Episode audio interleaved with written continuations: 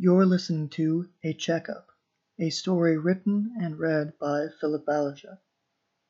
Remember to like, share, and subscribe. And if you'd like to subscribe to the blog that I read these stories from, you can find a link to that in the description. Walter Morris had not been to the doctor's for a good two years. He admitted this to very few people because he knew it was shameful. Few, very few people in turn tried to work it out of him. Whether they noticed the state he was in or not, most had no reason to care.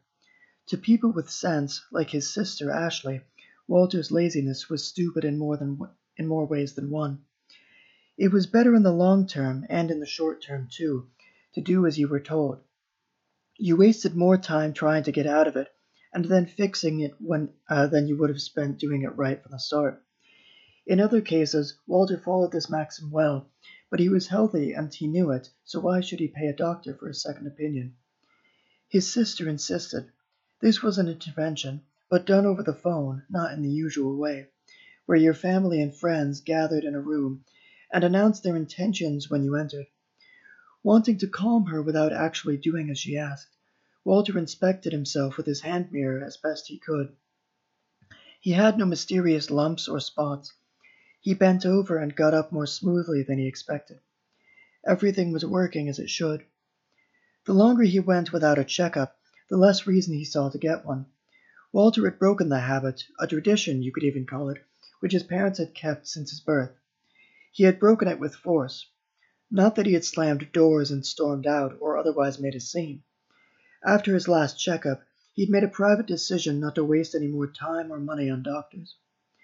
The next time he and Ashley spoke, he threw the results of his self inspection in her face. She said he didn't know what to look for. Just go to a doctor. Get it over with, she pleaded. Why? Really, why? If there's anything wrong with me, I'll feel it. Damn it, I'm sick of rushing after my own body like it's a leaky house. You can afford it, she said. In fact, you can't afford not to. Kids can bounce back from these things, but not men of your age. Bounce back from what? What do you mean, these things? I told you I'm fine.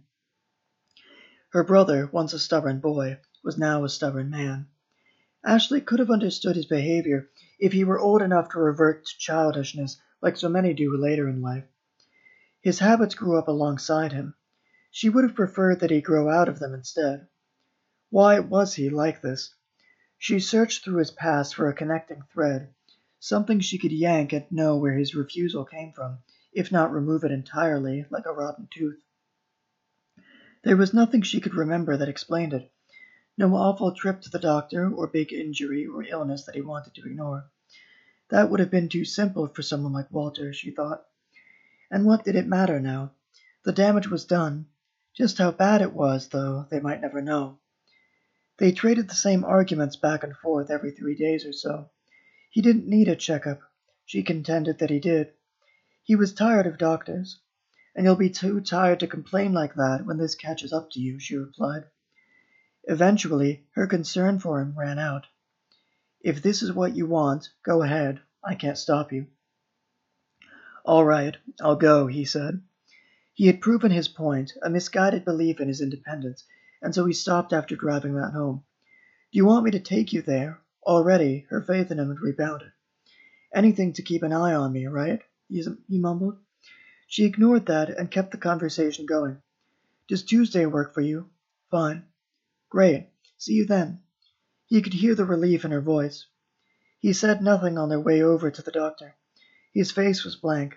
She opened the car door for him as he got in, but because he shooed her away, she let him get out by himself. I can take the bus back. You've done more than enough. Thank you. Call me if you change your mind. Thank you, he said again. One hand on the steering wheel, she waved as she drove off. He waved back and waited until she was gone. Only then did he go inside. He introduced himself to the receptionist. Hello, I'm Walter Morris. I have a checkup at two, and gave her all the cards and papers she needed. She checked everything and gave him a form to fill out. No, he didn't smoke. Yes, he drank. There was no box for from time to time. He marked once a week. No medication. Moderate stress. Sign here, date there. All done, he said, with a smile the receptionist didn't return. She told him to take a seat in the waiting room. Down the hall, she said. But there are two hallways. His voice rose at the end of this sentence so that it sounded like a question. The one on the left, straight ahead. Having answered, she turned back to her computer and left him to find his way, easily done with the right directions. He settled into a low seated chair, the kind he only found in waiting rooms. Walter's mind and I wandered around the room together, beginning with the man to his right, beginning with the man on his right, then going along the, the room's further end until they reached the man on his left, and came as full circle as you possibly could in a square room. He passed over everyone there, just as they had surely done when they first arrived. His survey complete, Walter looked ahead, his eyes unfocused and resting on the table full of magazines. His mind was elsewhere. What are you in for? the man to his left, the man on his left said. He makes it sound like a prison sentence, Walter thought. Just a checkup, he said. I've got a pa- I've got a bad heart. I think something's wrong with my pacemaker. Walter nodded in sympathy.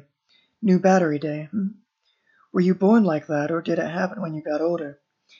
I was a healthy kid, the man recalled, though I guess we're all born in, with our problems in a way, and sometimes they show up sooner than later. He was hoping for later. I'm not lucky enough for never, Walter said, shrugging. Walter grabbed a magazine off the table at random.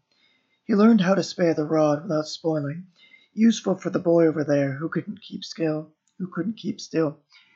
His mother told him to sit in his chair. He did, but then he noticed how nicely his legs dangled, and began to swing them back and forth. He made no noise except for when he knocked his shoes or his knees together. Walter seized on that as a source of irritation, but what he hated most was the constant movement in the corner of his eye. Walter glared. The boy kept swinging. Walter went back to his magazine. He read how to find the right track for his kids and how to keep them on it, how to get his baby to eat what its parents gave it, and so much more that, than he needed for the children he didn't have. A nurse entered. She glanced at her clipboard. Mr. Morris? Mr. Walter Morris. You have an appointment. Mr. Walter Morris looked up from his magazine startled, then raised his hand, got up, and followed her to the doctor's office. He tried to read her name tag. She turned around too quickly for him to even see it, much less make out the letters. She introduced Walter to the doctor. Mr. Morris, this is Dr. Waters. He'll be giving you your checkup. This is your first visit in a while, Dr. Waters said as, as he shook hands with Walter, who wasn't sure whether to apologize or not. He wished they hadn't exchanged names. It made everything so personal. I couldn't find the time, Walter explained. Dr. Waters let that speak for itself.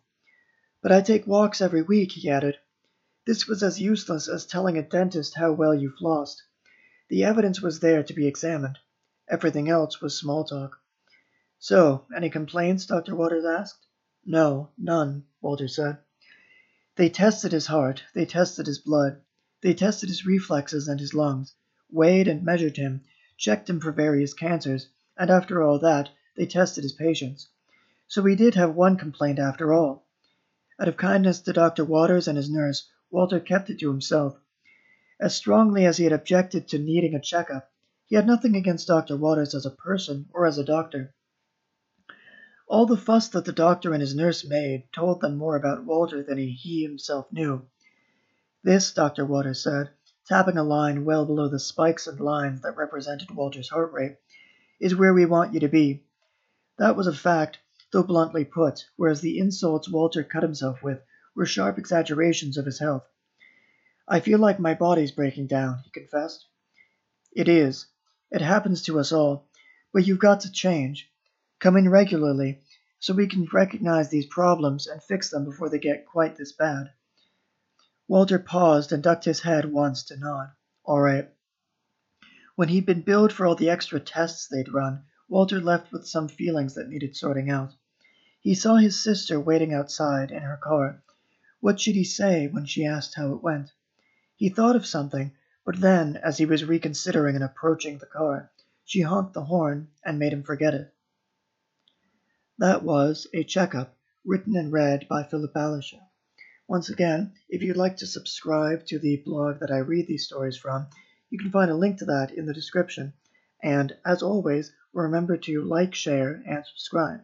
Thanks, and until next time.